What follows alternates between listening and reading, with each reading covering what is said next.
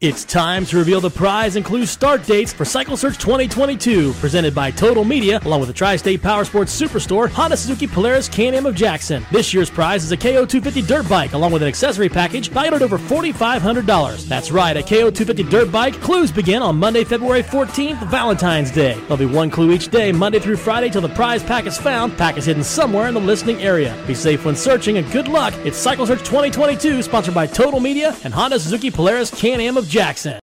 There has never been a better time than now to come join the Bellisio Foods team. Bellisio has a new contract in place with plenty of awesome perks for their employees. From increased wages, access to the free health clinic, vacation after six months, and much more, Bellisio Foods is committed to putting their employees first. For more information or to apply, visit bellisiofoods.com slash careers. Take advantage of these great new employee benefits and join the Bellisio team today. Visit bellisiofoods.com slash careers to learn more.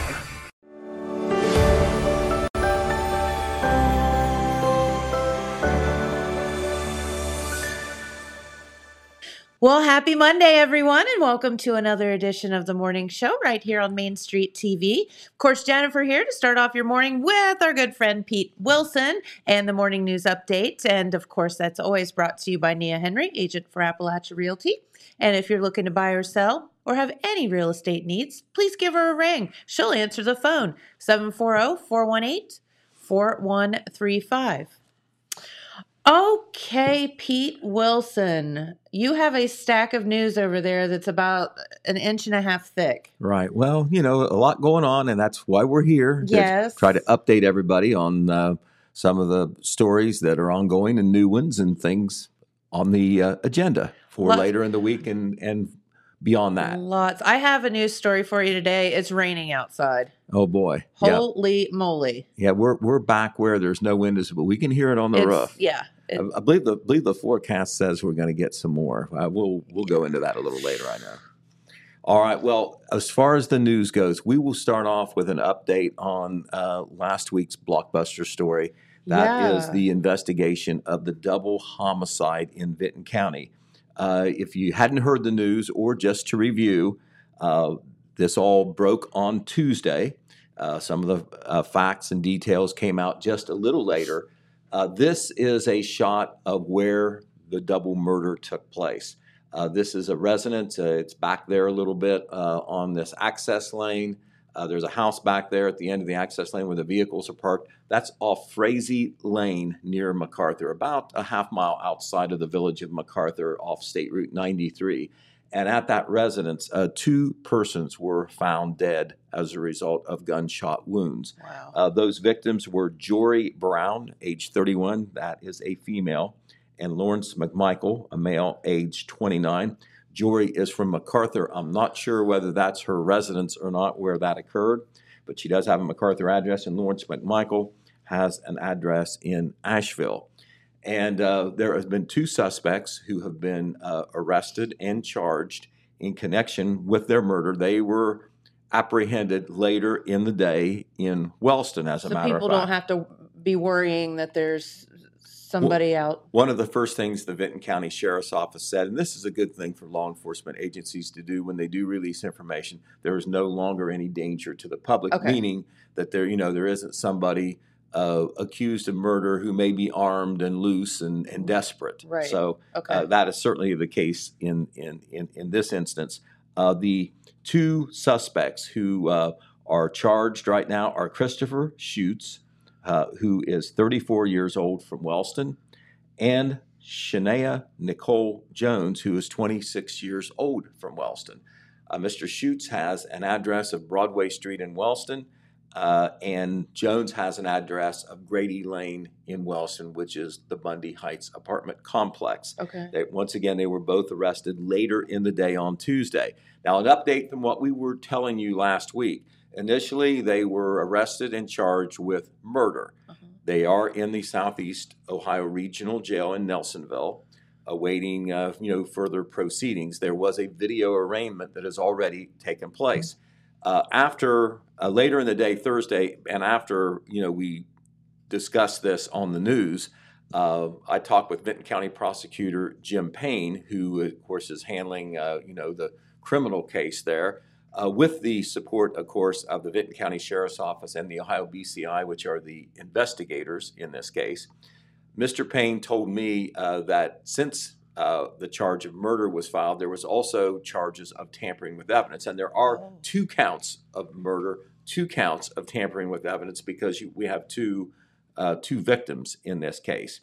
Now, one of the big things that is going to be decided, according to Mr. Payne, is, and this is not an easy decision, especially if we're a small county, is this going to be a capital case? Sure. Capital case meaning that if there is a conviction based on the, the charges, uh, could there be a death penalty involved? Uh, A lot of times, you know, a, a jury, that's a separate decision that is made. I, I think it can be different in different cases. You may have a guilty verdict, but not a death penalty, uh, or the death penalty is, is, is part of it, or the jury can decide, you know, that the death penalty isn't part of there. But first, you have to decide if you're going for it.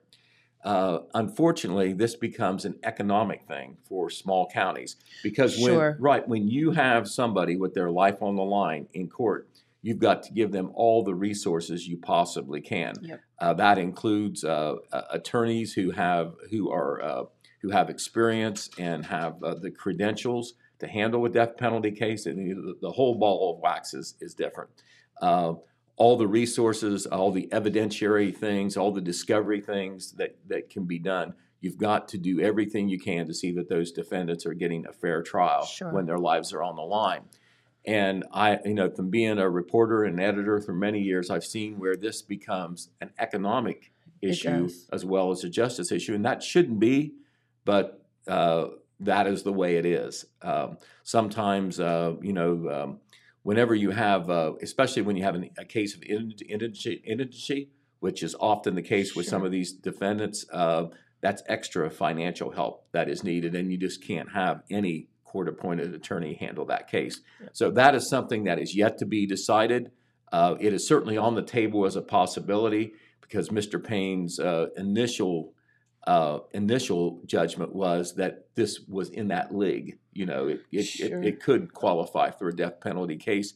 I know that there are two children who are victims in this case too because they don't have a parent anymore. Correct. So uh, this week, what is going to happen or could happen, uh, preliminary hearings could be held. Uh, that happens in a lower court, in this case, Vinton County Court, where uh, unless it's waived um, and it doesn't happen, the prosecution will have to present enough evidence to what they call bind the case over to the higher court. This isn't a uh, conviction. This is just showing that there is, quote, probable cause to show that these crimes occurred uh, based on the charges. Um, often the defense likes a preliminary hearing to be held because, you know, the prosecution has to show some of what it knows. Uh, sometimes, though, there isn't a preliminary hearing and uh, the defendants are held, and then there is a grand jury indictment. Mhm. There probably will be in this case.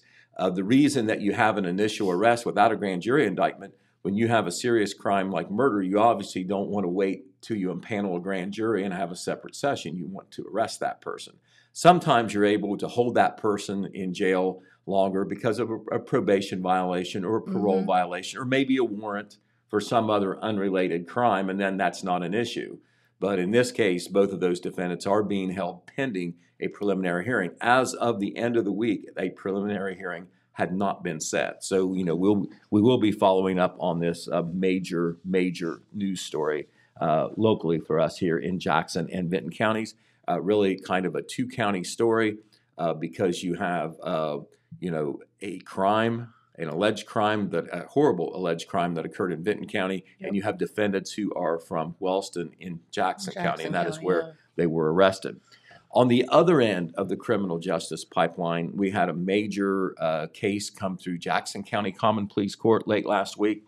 A trial had been scheduled for the first of the week for a defendant by the name of Shawnee Norman. Shawnee uh, is a female, and she had uh, she was a defendant in a rape case where there were other defendants. Those other defendants, their cases have already come through court. Shawnee is 36 years old, address of uh, Jackson, and she was to go to trial uh, on a rape case involving uh, the alleged rape of a 10 year old child. Instead of a trial occurring, we had a plea. where Shawnee Norman um, pled guilty to uh, to lesser charges than what was initially was in the indictment. She, uh, let's get this exactly. She pled guilty to. She pled guilty to her trial was to begin on Monday. Instead, she opted to accept a plea. She pled guilty to one of the three rape counts that had been filed against her. The other two were dismissed. Uh, and this did involve a child under the age of 13, we understand 10 at the time of the crime. She was sentenced on this one count of rape. Of course, you know, this is a serious charge, even when there's just one count. Sure. She was sentenced to 10 to 15 years in prison. She will receive credit for 648 days of jail time credit because she was being held while all this was taking place before the trial and the plea occurred. She's to have no contact with the victim in this case and will be required to register as a tier three sex offender when she is released. So that was the uh, final defendant in this case. Um, the other defendants who had been uh, the, James Norman had been um, had been sentenced earlier back uh, back in 2020. This has been some time ago, and also wow. Shelby Hunt. Norman was from Burt Harold Road in Jackson. Shelby Hunt was from Neal Avenue in Gallipolis. They are in prison now, um, serving time for their respective crimes that were committed during this period when the rape or rapes occurred. Uh, they made guilty pleas to three counts of rape. So Shawnee Norman, also charged with three counts of rape, she ends up, instead of going to trial, pleading guilty to one count of rape and was sentenced wow. last week. Okay. All right, now we're going to get to a story that affects everybody who drives a car or a truck, and that is sticker shock at Holy the gas pump. Holy moly! Uh, we were monitoring, uh, you know, the the gas uh, prices, and when I was driving to work on Thursday, I saw 379.9 all over town. Snapped a picture of it. We had a story in our Saturday paper, and of course, it is a continuing story and this is one that you know affects everybody of sure course does. that drives and most people do and even if you don't drive a vehicle it's going to affect you because of the costs that go up well yeah for goods and services and for people getting here and there and, and so forth correct and you know lots of reasons for that of course uh, not the least of which of course is the situation with russia and ukraine as some of the russian oil even comes to the United States. I didn't know how much did until all this ensued. I guess about 5%. At one time, it wasn't any, mm-hmm. but now it's 5%.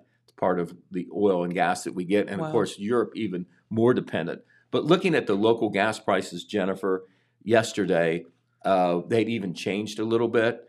In Jackson, I saw at least one station that had hit 399. Okay. Uh, out wow. in the county, I saw a 409 in a rural area. Uh, in Wellston, it was mostly 379 a gallon, but it was 399 in a couple of places. In Colton, both gas stations, 399 yesterday. Uh, James Hamilton, uh, of course, our uh, our handy dandy production guru, yeah. Uh, came through Oak Hill on his way to work. He saw one at 375, which is a little lower yeah. than ones we've seen. But then did there was, you stop? there was also one at 399. Though normally, you know, they yeah, seem to typically be they seem close. to be aligned. I think someone calls that collusion. Yes. You know, I, I, that obviously does happen. You know, make an editorial comment. But anyway, uh, overall, right now in Ohio, the state average or the average throughout the state of Ohio is three dollars and eighty three cents a gallon. So actually, maybe just we're just a little bit better. Now, in the counties in southeastern Ohio, Jackson County, Vinton County, and Scioto County are the highest, but everybody is pretty kind of in there clustered together. Um, the range, uh, the range in at national or the average, the national uh, price, average price gallon per gas is four dollars and six cents a gallon. In California, there are some stations oh. that are pushing uh, six dollars yeah, a gallon already. That. There were when I checked yesterday, there were six states where there were some places where it was five dollars or more a gallon. Most of those are in the West. Uh, Illinois is real high. New York is real high. Pennsylvania is real high. I wonder how long this is going to go on because I can remember the last time we had these gas surges I mean, you want to talk about bringing the economy to a screeching halt, and, and it does quickly. Well, we know we already had the inflation, which part Correct. of that was the gas prices already because they were going higher. But in, in Jackson County, the average is 386.4. In Vinton County, I, we didn't do a check uh, individually at, at any of the towns like McArthur, but the average in Vinton County, as of this morning, this was updated, $3.86 a gallon, almost what Jackson County is. Uh, so just a little bit, a little bit lower. Um, the last thing that I saw uh, was uh, from GasBuddy, which is one of the main uh, internet places and email Right. places you can go to for overall gas price checks and analysis. Uh, the average gasoline prices in Ohio rose 50.6 cents per gallon just last week. 50.6 cents per gallon the last week. Uh, according to uh, GasBuddy prices, the cheapest gas in Ohio, and I'd like to know where this is, was three dollars and nineteen cents a gallon. the most the most expensive was four ninety nine a gallon. I don't know where that is either. Didn't say, uh, but uh, that was a major difference, a dollar eighty difference.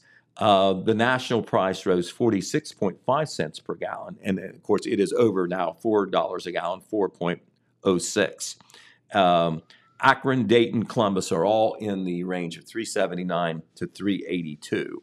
And if you're uh, if you're going to try to get cheap gas in the area, you're not going to find it. But uh, Ross County is a little lower than Jackson County, and Seems to be the always the trend. right, and Lawrence County is a little lower. Pike County is a little lower.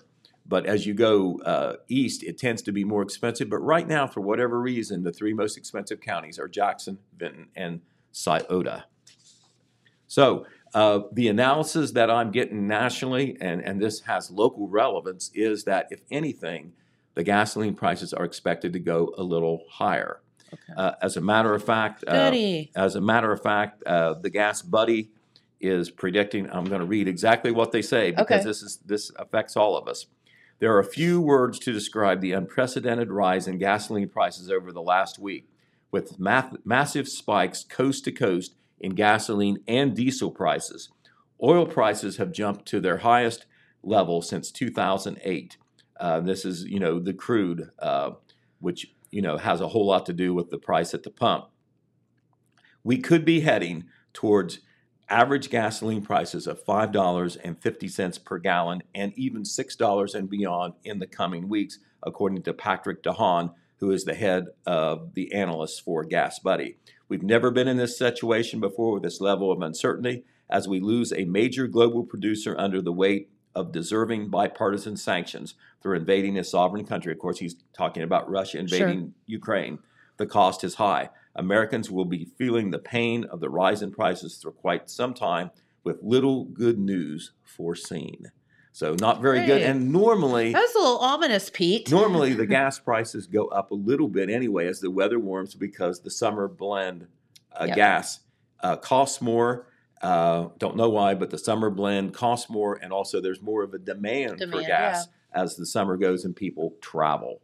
So uh, we will certainly watch those uh, gas prices, but uh, we can remember Woo. we can remember just uh, there were there were what two and a half years ago. I remember two dollars and eight cents per gallon or something. I mean, it really makes a difference. Uh, and of course, as we said, you know, uh, there's not anybody who is immune from the effect of these gas prices. Well, when it fluctuates, you know, even 10 cents or whatever, I don't think you really notice. But when we're talking about dollars, then holy moly, then then then that's basically doubling your your gas bill. Right, and with inflation, I think the the last figure I saw averaging seven percent.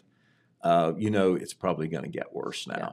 because there is such an indirect effect. I mean, you know, when you pay for the when you pay to fill it up, you know, you you see it then, but then you're going to see it with higher prices for most goods because most goods just don't land on shelves themselves. They, Right. They're, they're transported there. Yes. Right.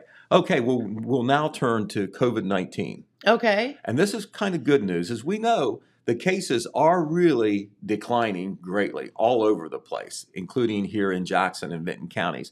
Uh, the wearing of masks became uh, has been an issue everywhere. You know, uh, how often should kids have to wear the mask, and where should they wear them, et cetera. Sure. Well, at the school board meeting in Vinton County last week, that was last Tuesday evening. Uh, of course, two weeks before they had voted uh, to end the mask wearing effective uh, March the 1st. Uh, and when we say the mask wearing, we're talking about uh, masks inside the buildings. Yeah. um, and any place where you couldn't do social distancing. If you do social distancing inside the buildings, it wasn't you know a pat thing that you always had to wear a mask. You have to wear a mask uh, on buses because it's public transportation. right. Well, now Same all that planes. all that has changed now. The CDC uh, has relaxed those rules, and now uh, unless you know a school district wants to require uh, mask wearing on bus on school buses, it's not. It's, oh, so it's, they. it's it's not required. Oh, It's not right. required unless uh, you know a school district like wants to do it or you want to wear a mask through your own protection and the Sure. protection of others. You can still wear a mask in school buildings now. Sure. It's optional. It's not forbidden. It's optional. Uh, but at Vinton County, there was one issue uh, there. Of course, they were glad to report about the CDC thing, and that's no longer an issue because that was debated. A couple of the school board members and, and citizens in Vinton County felt like the interpretation that school buses are public transportation was flawed. They feel that that's not public transportation, it's a certain group of people, not the general public. So they felt like that didn't apply. The legal folks who were advising the Vinton County uh, administration said that is public transportation. So that's the superintendent was holding these guns on that, and the health department, I think, supported that. But now that's not an issue. Cool. But there was one issue that they disagreed with when they were uh, updating their policy on masks in Vinton County, and that was something called it's kind of uh, it's kind of um, we will call it the mask to stay, test to play policy, which I'll call the cluster policy. All right, and what that is is uh, it leaves in place uh, that the school or the health department can require the wearing of masks if a cluster occurs. All right, Okay. a cluster of cases. Now, two members of the school board voted against this because they felt like it wasn't defined what a cluster is. You know, a cluster, what is a cluster? Is it 10 cases, 20 cases, three cases? well, that's a fair question. Right, right. It, it is. And the health department feels, the Vinton County Health Department feels that a, a you know, you can't define a cluster because it depends on the circumstances. You know, like, you know, how quickly do they occur? Where do they occur? How many people are in the room and all like that? It's a fluid thing. So a number was not applied to the cluster. Two of the school board members felt that this was too vague, were against it, and they voted against the cluster policy. But it was approved three to two. The other three three school board members approved it. Okay. The other part of the policy is that uh, athletes uh, can continue to uh, compete in athletics if they've tested positive, as long as as long as uh, um, they get tested and then they test negative, then they can compete in sports again. You know, um, they don't have to wear a mask or anything like that as long as they have tested negative. Gotcha. Right. So that was the other part. Of, that was the other part of that. All right. A, a good news story that we want to tell you about is taking place down on McCarty Lane, and that is what Truth Sports is doing with a Mm. new youth sports facility down yeah, there. Yeah, I've been And paying I- attention when right. I I, by I, I know. I, I think we're going to have uh, Cardo's John Moore in to talk about that. Our good that. friend. Yeah. And he's not wearing his pizza hat. He's wearing his youth sports hat when he's in this time. That's right. Um, he is the driving force, I feel, behind uh, Truth Sports. And remember, this was kind of the same group that, uh, and this is John. This is John Moore on the right, accepting a donation from County Commissioner John Hensler. yes. Uh, the reason that they turned in these pictures uh, for us to run in the paper, and we're showing them now on TV, is because it's not going to happen without donations. Correct. What they're trying to do is develop a soccer field uh, down off McCarty Lane on, uh, and this is another donor. Uh, that is um, So slurks. that that is the Slarks, right? Yep. Um, that is Dale Slark and Isaac Slark and the Slark family there. Yep. Uh, I think uh, I think Dale might have some young soccer players, so he has a vested interest there. But there was a big check, a five hundred dollar check uh, from. S- Oh, it was a thousand. Okay. Five thousand. Yeah, five thousand. Oh, five thousand. Five thousand dollars. Okay, I didn't notice that. Wow. Okay, that is big. That, Okay. that doesn't make you your investigative journalist. well, well, or, or, or I didn't maybe, know- or, I didn't or, or notice maybe, what that or, or giant maybe, or, check or maybe said. all four eyes aren't working well enough. but anyway, uh, oh, well, congratulations, Mr. Slark and John Moore, five thousand I dollars. know that's okay. a great uh, d- All right. donation. well, very Yeah, good. to but make, to start making those checks better for Pete's eyes. I Right. know, They're right? making them We need a bigger. yeah, they were. It was big. a bigger check. It was big, but it, you know. But anyway, uh, the the bottom line is that they are developing that soccer field there. They can they they continue to need more donations, and um, what they still need to do is uh, they need to recondition the field, which means install drainage, a sprinkler system, and work on the overall condition of the turf. They need to install a chain link fence around the property for security, and they need to construct a concession stand and storage building, as well as install utilities that go along with these additions. And I know as a businesswoman who has done some development, Jennifer, those things aren't cheap. No, They take money. that's right. And th- they're not counting on any government money. They're not counting on even a government grant. right. They're counting on private donations to make this happen. Yeah. And so, it's for our kids. right. And then in addition to uh, soccer in the spring, they want to do it this spring now. Ooh. In addition to uh, soccer, they want to do uh, flag football and cheerleading uh, in the fall. So, Cool. uh, uh, the Truth Sports it was upward in the beginning. You remember that, and Yes. they did it on uh, the old Kinnison uh, Yes. ground next to the Baptist Church. The First Baptist Church is no longer the sponsor of Upward, and then it became Truth Sports later on.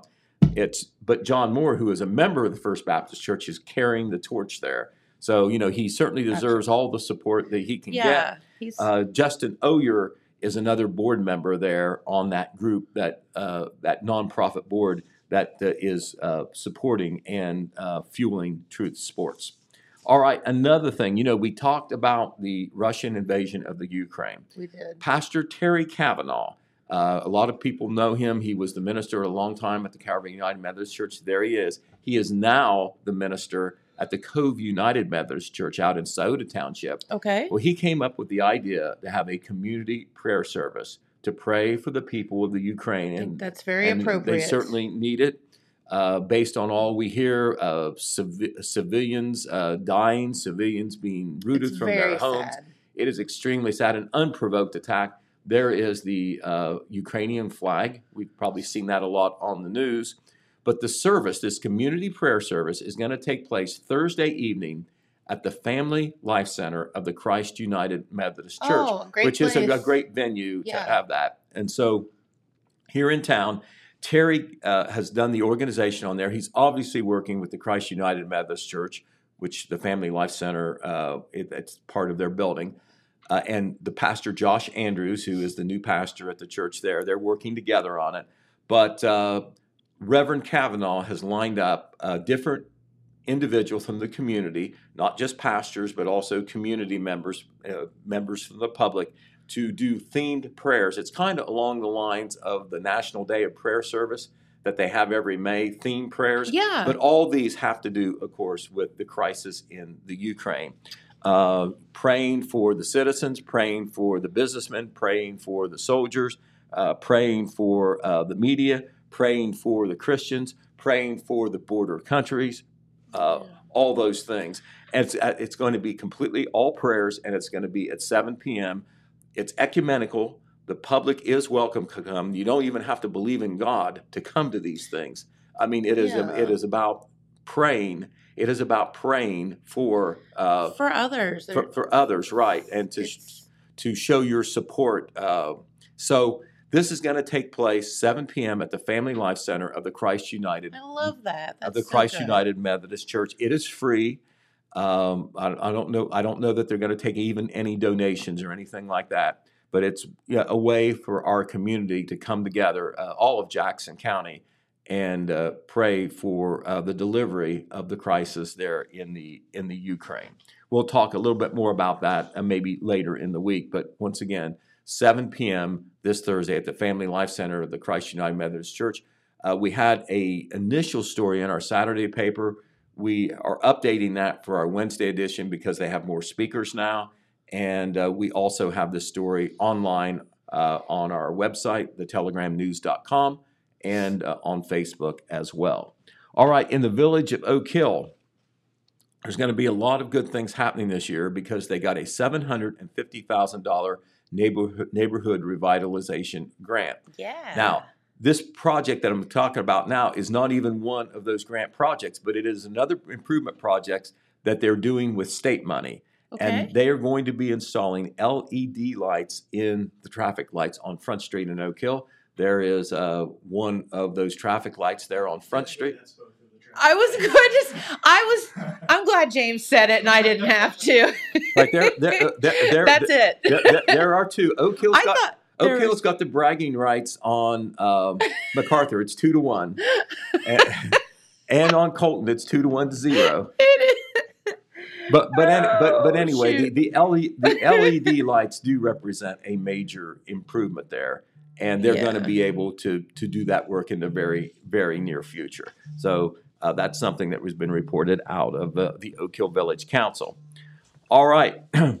We do want to tell you that uh, for, this is the first time in three years, let's see, 2021, first time in three years we have not had to worry about whether or how much of a county fair we're going to have. At least that's the way it's Can shaping up because of? COVID 19, of course. Right. You know, the, the one year, you know, it, it looked like there might not be a fair at all. It turned out there was a partial fair, and then it was a little restricted last year, not quite a full fair. Well, this year, you know, it looks like the way things are going, they can have a full fair all over the state.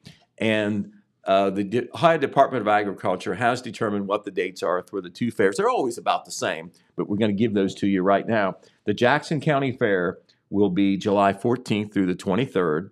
The Vinton County Fair, right behind it, uh, July 25th through the 30th. So that And uh, um we're going to be, uh, you know, reporting. seems a little early for the county for the we're going to Jackson be, Fair. we're going to be reporting. Uh, the the I'm Ohio sorry. Department of I have to send a message. Yes, I'm so so sorry. Hey, Yeah. Pete, I've got a question. Have they said anything about whether or not they're going to have the state fair this year yet? Yes, they are going to have the state fair. I have seen uh, a list of entertainment and dates and all like that. I believe it's going to start, James, very late in July, and uh, the meat of it will be those first two weeks of August. And it will be, of course, on the Ohio State Fairgrounds, which are off I seventy one, just on just uh, just out of downtown Columbus, not too far at all. But we are going to give you more reports on the Jackson County Fair and Vinton County Fair, the entertainment, what they set up. Some of that is starting to come out. Yay! Right. Uh, but anyway, full junior fair and all that in Vinton County, uh, they are celebrating the fact that this is the 100th anniversary of kids being involved in the fair. I don't know how far the Vinton County Fair goes back, but So the cool. the youth component, I don't know whether it was 4-H in the very beginning or not, but the youth component, when the kids, you know, were involved, that was 1922. So this is 100 years. Wow. And I know that the folks there are selling special sponsorships uh, to support the fair and try to make it extra special this year. So I know that we will be telling you more about that as well. All right, today there's going to be a very important meeting um, at the at the uh, Jackson City Council chambers. It's not a city council meeting or a, or a council committee meeting. It is the Visitors and Convention Commission meeting to make some early decisions about funding from the city's uh, hotel tax or bed tax, as it's known, Yes. for tourism projects. And uh, you know, the, the, what is tourism can be very broad, but anything that you know supports people coming to town to visit uh, could be funded. You know, the the guidelines uh, are, are, are very broad, and and ci- it's not city money technically that is used. It is money that uh, people pay when they stay at the hotels here. It's a certain percentage. You- No matter where you go, you're going to it doesn't that. matter. You're going to You know- pay the tax. You know, you, you get on the line with the with the hotel person. They say, "Hey, listen, we'll give you rooms for seventy nine dollars," and then then you pay. it's a minute, 150 dollars minute, later. This is one hundred and ten. Well, it's, it's those extra taxes It that is. get put in there, Yeah. and one of them is the so called bed, The bed tax. tax. It's going to be everywhere you go, Yeah. and you know the good thing about it is. Uh, you know, it's money that's coming in from the outside, and it is Sure. supporting tourism projects. Yes. It can be some event. It can be. Um, it can be. Uh, it can be anything. It, it, it, it could be an event such as something that's going on at the fair. It can be a special event. Uh, for instance, on alumni, uh, we're not going to have alumni this year in Jackson. That's already been decided. But they always gave us a little money because Right. uh, we brought in a couple hundred people, a lot of them from out of town, to, uh, Which uh, stay in the uh, hotels right, and ex- spend ex- money here. So you know, we made a case that that helps bring people Yeah. to town. They gave us a little bit of money to help us with our expenses, and so like uh, the historical park uh, down down there on Broadway Street, Mhm. uh, they're trying to develop. They don't have a big budget. Uh, they have asked for money before to to help develop their historical Sure. park. So uh, anyway, we will know. We're going to staff that meeting, and we will know more uh, tonight uh, and later this week about maybe some of the things that have already been funded and some of the things that uh, where that are seeking funding. All those funding decisions won't necessarily be made today. Maybe none of them will. But I know that applications uh, could have been turned in ahead of this meeting, and they may make some initial decisions. Okay. All right. We want to say congratulations to Aubrey Thompson. Aubrey Thompson is the spelling bee winner in Vinton County. The Vinton County, uh, it's it's it's the elementary and middle school Yep. levels, and uh, That trophy's bigger than she is. right, right. Au- Aubrey won the trophy. Uh, she is a fourth grader at West Elementary. Her winning word was harmonious. Spell it, Jennifer. So okay, because I well, I already cheated because I watched her spell it Oh, okay. on a video, All but right. I don't know that I could spell that word. okay, harmonious. Well, anyway, Har- so, at home, if you can spell harmonious, harmonious. okay. Well, And I, har- har- I'm going to make I'm going to spell it for you folks at home. All right, and I'm going to look at my list to make sure I say it right. right. H A R M O N I O U S, harmonious. There you go. You All right. win, Pete. Okay. Well, anyway, Aubrey plans to uh, own an engineering business one day, according to uh, reporter Red Thompson. The uh, runner-up was Nicholas Waldron, who is a fifth grader at Central Elementary. Uh, that's the elementary in in McArthur. His ambition is to become a doctor. Uh, we had uh, we're going to have an initial story and picture in our Wednesday paper, and we're going to have a, uh bigger story Saturday that has more pictures and more information, more names of the contestants. Because of course you're a winner when you qualify to just be in the contest. Yep. And once again, these are kids in elementary, I believe, grades four through uh, the middle school, grade eight, that compete in this. So uh, congratulations to all the winners, but especially Aubrey Thompson. Yep. All right, uh, the Parks Edge Bridal, uh, the Parks Edge Event Center was a uh, buzzing I yesterday. say it was popping yesterday. They had a bridal expo. It is the second annual bridal expo. Now, there wasn't one in 2021, so it kind of snapped the word annual, but Right. we know why COVID 19. There was one in 2020. Uh, this was one of the pictures uh, that I'm going to run in the paper. I thought it was cute. It's a mother daughter yes on the fashion show part. That is Tashina Brown Yep. uh, with her daughter Olivia Brown. Uh, I don't know how old Olivia is, but I think she's five or six or whatever. And there was a rotating fashion show uh, uh, for most of that expo. I was there for about an hour yesterday. And uh, Andrea's Prom and Bridal, of course, downtown, uh, they provided the models for the fashion show. There were eight adults and Olivia as well uh, to uh, show different uh, bridal dresses and prom dresses uh, Awesome. during during the event. And uh, it was a very nice event uh, in a great venue, of course, the Park Edge Event Center with that big room, plenty big enough. Twelve vendors there. Uh, one of the vendors, uh, by the way, was our own James Hamilton, who had. James. And now, now James, in addition to doing all his full time work here, he does videography. That's right. And videography, that's something that you would think that uh, brides and grooms I would think want. that that's a good thing to have at a wedding, Right. isn't it? Right. We've always had photography, but now we're in a different age, videography. So Did you get to talk to a lot of people, James? I did. I talked to a lot of interesting people. It was a really nice event. You know, it has to be.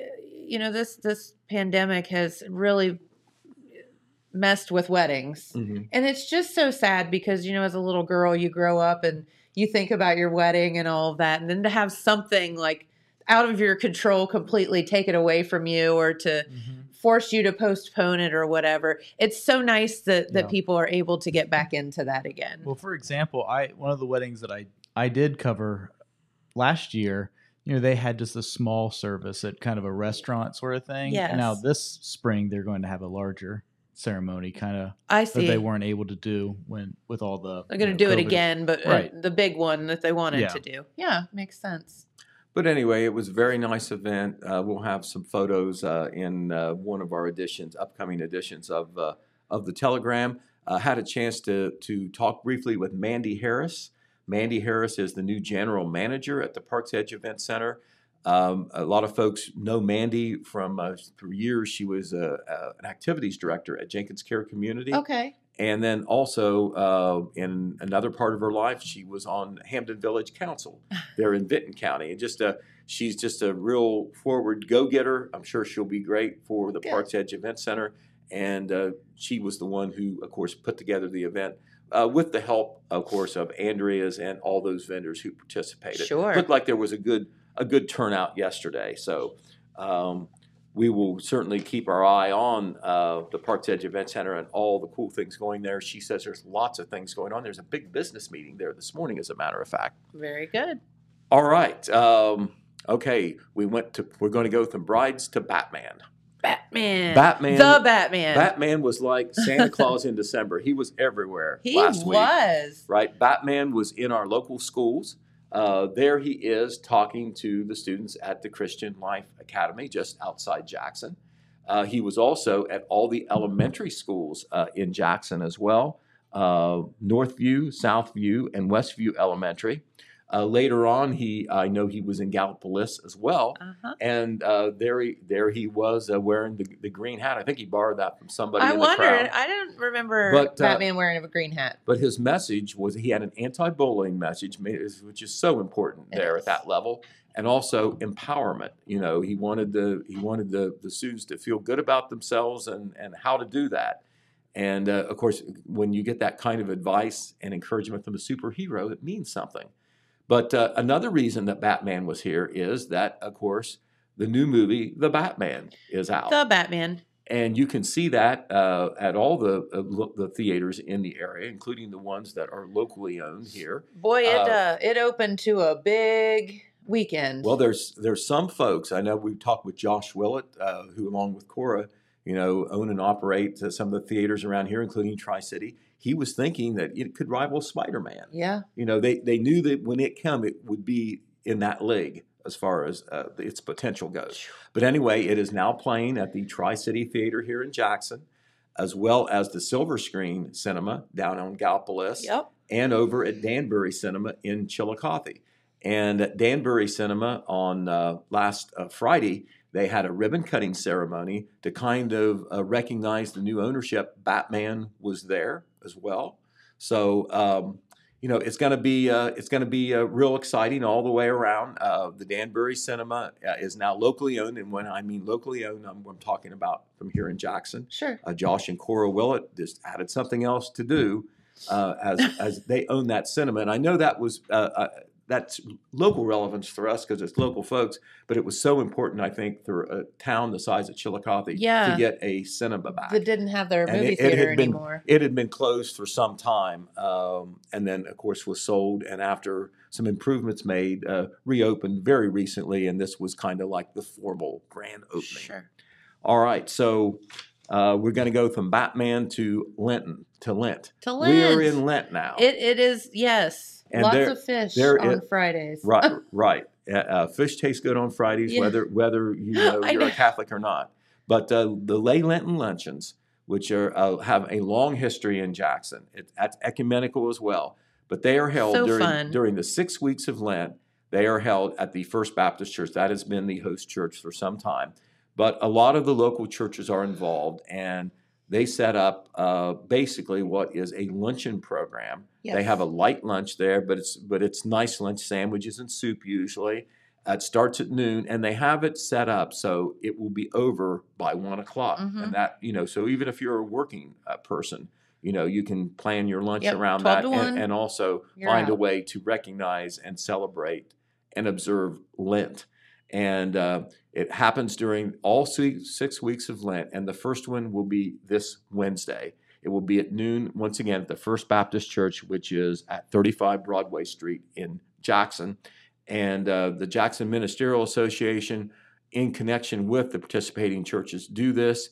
It will take place each Wednesday at noon. There you go. and it's lots of fun and it's such good fellowship as well.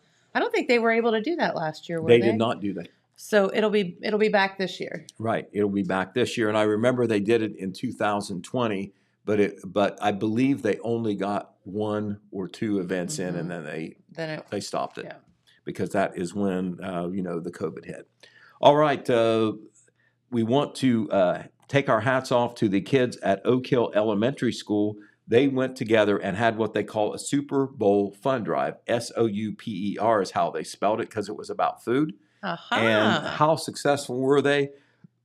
They were able. It. It, they, they ended this on February 11th, which was uh, the weekend of the Super Bowl. They were able to collect more than 3,000 food items, and those that food was handed over to the Oak Hill Food Pantry. That's great. So, you know, the kids, great service project there in conjunction with the Super Bowl. So it was fun Yeah. and service at the same time.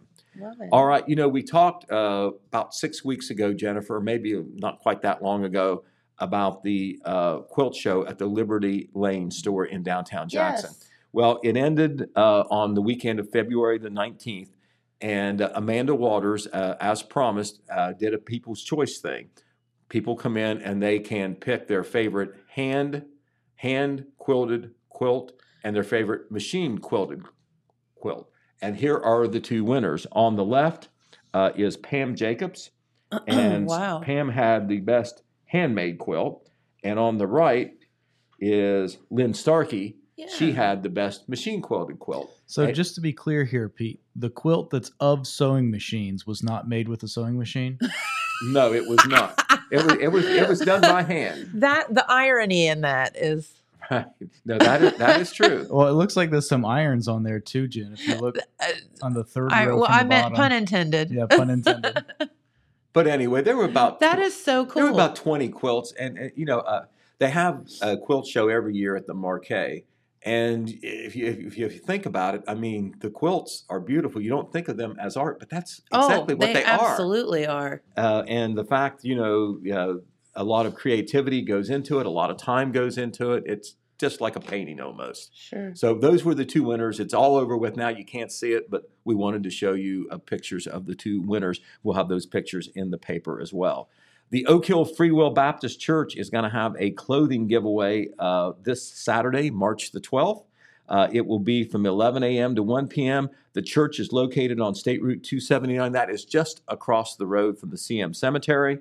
Uh, in addition to the clothing giveaway, anyone that come, they have soup and sandwiches uh, to uh, provide as well there. Uh, once again, that is open to the public, just not those people in need uh, for the clothing giveaway. Okay. Uh, I also know that the um, that the uh, uh, Troop 57 Spaghetti Dinner is going to take place, Spaghetti Dinner and Auction, this Saturday evening. I think it starts at 4 o'clock. We'll go into the evening at the uh, St. Peter and Paul Mhm. Parish Hall. It's always Uh, a big one. it- this will be a big one. This is a big event to support the scouts. Uh, they will not have some of the fun contests that they've had in the past because you know they're still worried a little bit about the COVID. But they used to have spaghetti eating contests and pie eating contests, and they will hopefully be able to do those again. But that that is always a well attended event and goes back a long way. Yes, a lot of support does. for that auction there, and of course you get a great spaghetti dinner as well for a very low cost. All right, uh, it is the time of the year where things are greening up, and uh, we're going from winter to spring. And as a result, at some of the cemeteries there, the uh, entities that run those cemeteries uh, are asking people to remove the winter decorations in time for the mowing season.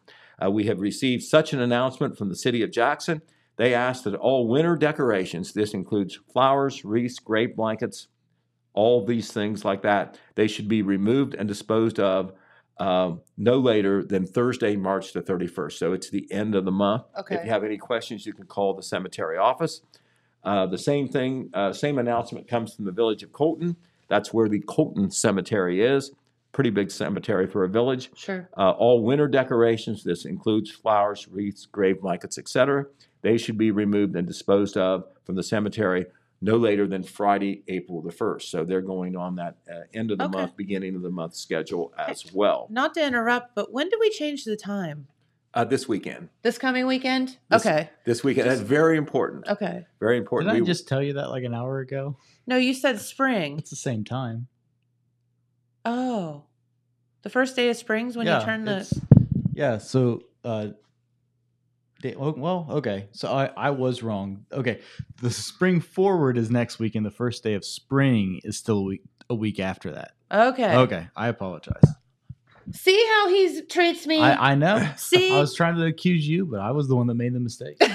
But, but, he, but he owned up to it real He quick did. there. He, he did. Right. so, Yeah. Spring forward, fall back. It, it is a little confusing because you think well, it should be when spring happens, right? Right. We're one week ahead of spring on Okay. that. Well, that's okay. All right. Well, we do want to turn to a little So bit. don't be late everywhere you go next week. we do want to return. We do want to talk a little bit about sports. yeah. Unfortunately, our Jackson Ironmen were uh, knocked out of the tournament Yes. uh, soundly last Friday. Uh, they played Well, a they- Waverly team. they faced a team that's just insane. Jackson lost They're 81 to good. 50. I never thought I would see them get beat that bad because they have a great defense. Um, Yeah. and and even though you know they're outmanned and maybe out talented by some teams, um, Waverly just I've never seen a team so hot to start a game. Yeah. I think they hit their first five or six shots, including a couple three pointers. Uh, Jackson got off to a slow start. On top of that, it was 27 to six at the end of the first quarter Gotcha. and uh, That's hard to 47, come up 47 to 17 in catch up. halftime. 81 to 50 is not close, but it could have been so much worse. But Jackson did not give up. They played Waverly even in the second half, and this wasn't against Waverly's second stringers. It just, you know, Jackson just played much better, showed their pride out there. Uh, still ended up with, you know, an outstanding season based on the fact that they had a tournament run all the way to the district championship game. Waverly will advance to the regional, and you know I think that they are good enough that they may even make it to the state. We will see because you know I don't know a whole lot about the teams that they'll be playing, but uh, based on records and how good Waverly looked against Jackson, especially in that first half, I think they got a shot. They got a young man named Trey Robertson who is a four-year starter. He is the son of the coach, not a big guy, but one of the best guards around, averages about 25 points a game. Mm. He had 14 in the first quarter and 24 in the first half to kind of get Waverly going. Insane. And I think was it I think Jamie was telling me that he scored how many points in his career? He has scored over 2,000. Over now. two They they stopped the game. thousand. They, stopped the game to honor him for going over the Are 2,000. you kidding now me? remember, you get you get you get all sorts. Do the of, math. You get all that. sorts of attention when you hit 1,000. Correct. points. He hit 2,000. Correct. Like if you think about it, you do the math. If you like Jamie was doing the math in his head, but he's like he's had to have scored like twenty some points a game. That's about what it is. You know, they do play more Every games. game. They do play more games than they used to. They used to play 18 games not too long ago. Now they play 22. And of course, and when you if you have a good team and you play in the tournament several games, you get you know more chances there too. But still, amazing, incredible points for, for for Trey Robertson. And so now on the Ironman side, we do want to say once again they were only the fifth team uh, in Jackson High School history to make it this far in the so tournament. good. And uh, I I need to say this one more time. Coach Max Morrow did it in spite of the fact that his two best players, one of them didn't play at all, Evan Spires, injury football. Drew Bragg, who has a uh, health condition that presents that keeps him from exerting himself very much in basketball. You exert yourself, you know, lot, you're running yeah. a, a lot. Uh, he did not play until towards the very end of the season, and then then just a few minutes each game. So Okay. two players he didn't have. Tristan Prater, who became a great player this year, Mhm. broke his foot about the about two thirds into the season, so he couldn't play. Yep. Logan Miller, who ended up being real good at the end of the season, didn't play until the final two weeks of the season. So you have four of his best players who could not really Ooh. help him the whole season, and still finishes twelve and twelve and has a tournament run. Yes. So, you know, you got to take that into consideration. Uh, speaking of basketball honors, we want to tip our hat to um, uh, Jackson uh, girls basketball coach Matt Walburn. He was named as one of the district coaches of the year. Yay, Uh, there is Matt, Right, of course, uh, they won the FAC title this year. Uh, they went to the district semifinal where they were beaten by the Vinton County Lady Vikings. A turnaround season, and that team uh, had four sophomore starters. Yes. So I think He's got- I think they will be they're heard from young. here. Exactly. And they're they're great girls who play together. They're strong academically, so you know the future seems Mhm. bright there. Uh, so congratulations uh, to Matt for being uh, one of the district coaches of the year in Division Two. Yep. In Division Two, uh, one of the players of the year is Cameron Zinn from Vinton County. Sure. And Cameron, remember, she got picked as the best small forward in the state in an internet poll, Yeah. which was uh, impressive. But there is Cameron, number 32. By the way, she chose to wear the number of her mother, Erica Zinn, who is now the treasurer of the Vinton County Schools. Cool. And Erica had all kinds of record at Vinton County, was a great player, went on to be a great player at Shawnee State University, too. Yep. And Erica wanted to have her number, which in and of itself puts some pressure on you. Yeah, for sure. Well, Cameron turned into a great player uh, in her own right, as uh, evidenced by the fact she's been named the District Player of the Year. Uh, she was a good scorer, but she was an outstanding rebounder. Uh, she always got a lot of steals, assists. One of the best defensive players that you'll find in the entire state, according to the experts. Uh, she is one of uh, six seniors on that Vinton County team that had the great run, including going to the state tournament last year, uh, going to the state championship game before they finally lost. And uh, Cameron, uh, believe it or not, is not going to play basketball in college. She's going to play volleyball. That's probably her favorite sport and best sport. That's going to be at Wheeling University in West That's Virginia. So cool. But congratulations to Cameron Zinn. She is the epitome of, a, of an all around player. And her proud grandfather, Ron Hayes, who knows a little bit about basketball, told me when I asked to assess her game, he said that her most impressive trait is her competitiveness and her work ethic, not any not anything like her athletic ability right. or the fact that she's a, a, a great rebounder and a good scorer. Talked about the intangibles, so that's maybe a lesson for other athletes coming Sure. up on what it takes to be great. Uh, but anyway, uh, that is our new stack for today, and we made it to the top of the hour. We did. Um, I do have a an announcement here about the Jackson Bow Hunters Whitetails Unlimited Banquet. It's going to be Saturday, March 26th. Social hour begins at 5 p.m. and the dinner is at 6:30 p.m. It will be held at Canter's Cave. Uh, tickets are $45 for a single, $25 for a spouse, and $25 for a junior. Okay. Um, deadline to order tickets is March 25th, so you can call uh, Kenny Moon at 418 7404. Right, and I talked to, to Kenny when he was he was in at the end of the week, uh, providing some information to the paper as well and to the radio. And he says that a lot of this money that they get from this banquet and the auction that they have out there Sure. goes to support youth sports oh, very good. on good. the outdoor side. Okay. Good thing.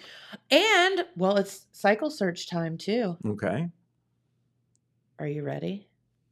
And don't forget that today's cycle search clue, um, which can get you, if you find that packet, um, can get you that KO 250 dirt bike with the accessories package, thanks to Total Media and Honda Suzuki Polaris Can Am of Jackson. So good luck to you all out there. And today's uh, clue is brought to you by Papa John's and McDonald's of Wellston and McArthur. So I want to thank them. All right, clue 16. Are you ready, Pete? I'm ready. Do you have your pen and paper ready? I are always have my pen and file it I here? have my pen and paper He always, always ready. has a pen and paper. Right, three pens. That's right. Um, okay, clue number 16. Cycle search is on. A bike is yet to be won. Make sure you pay attention, but also have some fun. Okay. So having fun. Hmm. Does that mean something? I don't know. maybe, maybe not. Pay attention, but also have some fun. All right. There you go. All right. Um, rain in the forecast is supposed to be fairly warm today, but then like cool off as the day goes on, and then um, it gets a lot cooler as as the week rolls on. So again, it's spring. Right. It's just all over the Re- place. remember, uh, maybe the month that disappoints you the most is March, March. because you think you've made it, There's a light really, at the end of the you tunnel. really haven't. No, but it sure is. but you know it can't be long though. That's right. That's right. Once you get to March, I feel like everyone's just like, okay, I can do this. February is like a questionable. so, nothing good about February. All right. Have a great day, everyone. We thank you so much for tuning in, and we will be right back here tomorrow. Have a great day. Bye bye.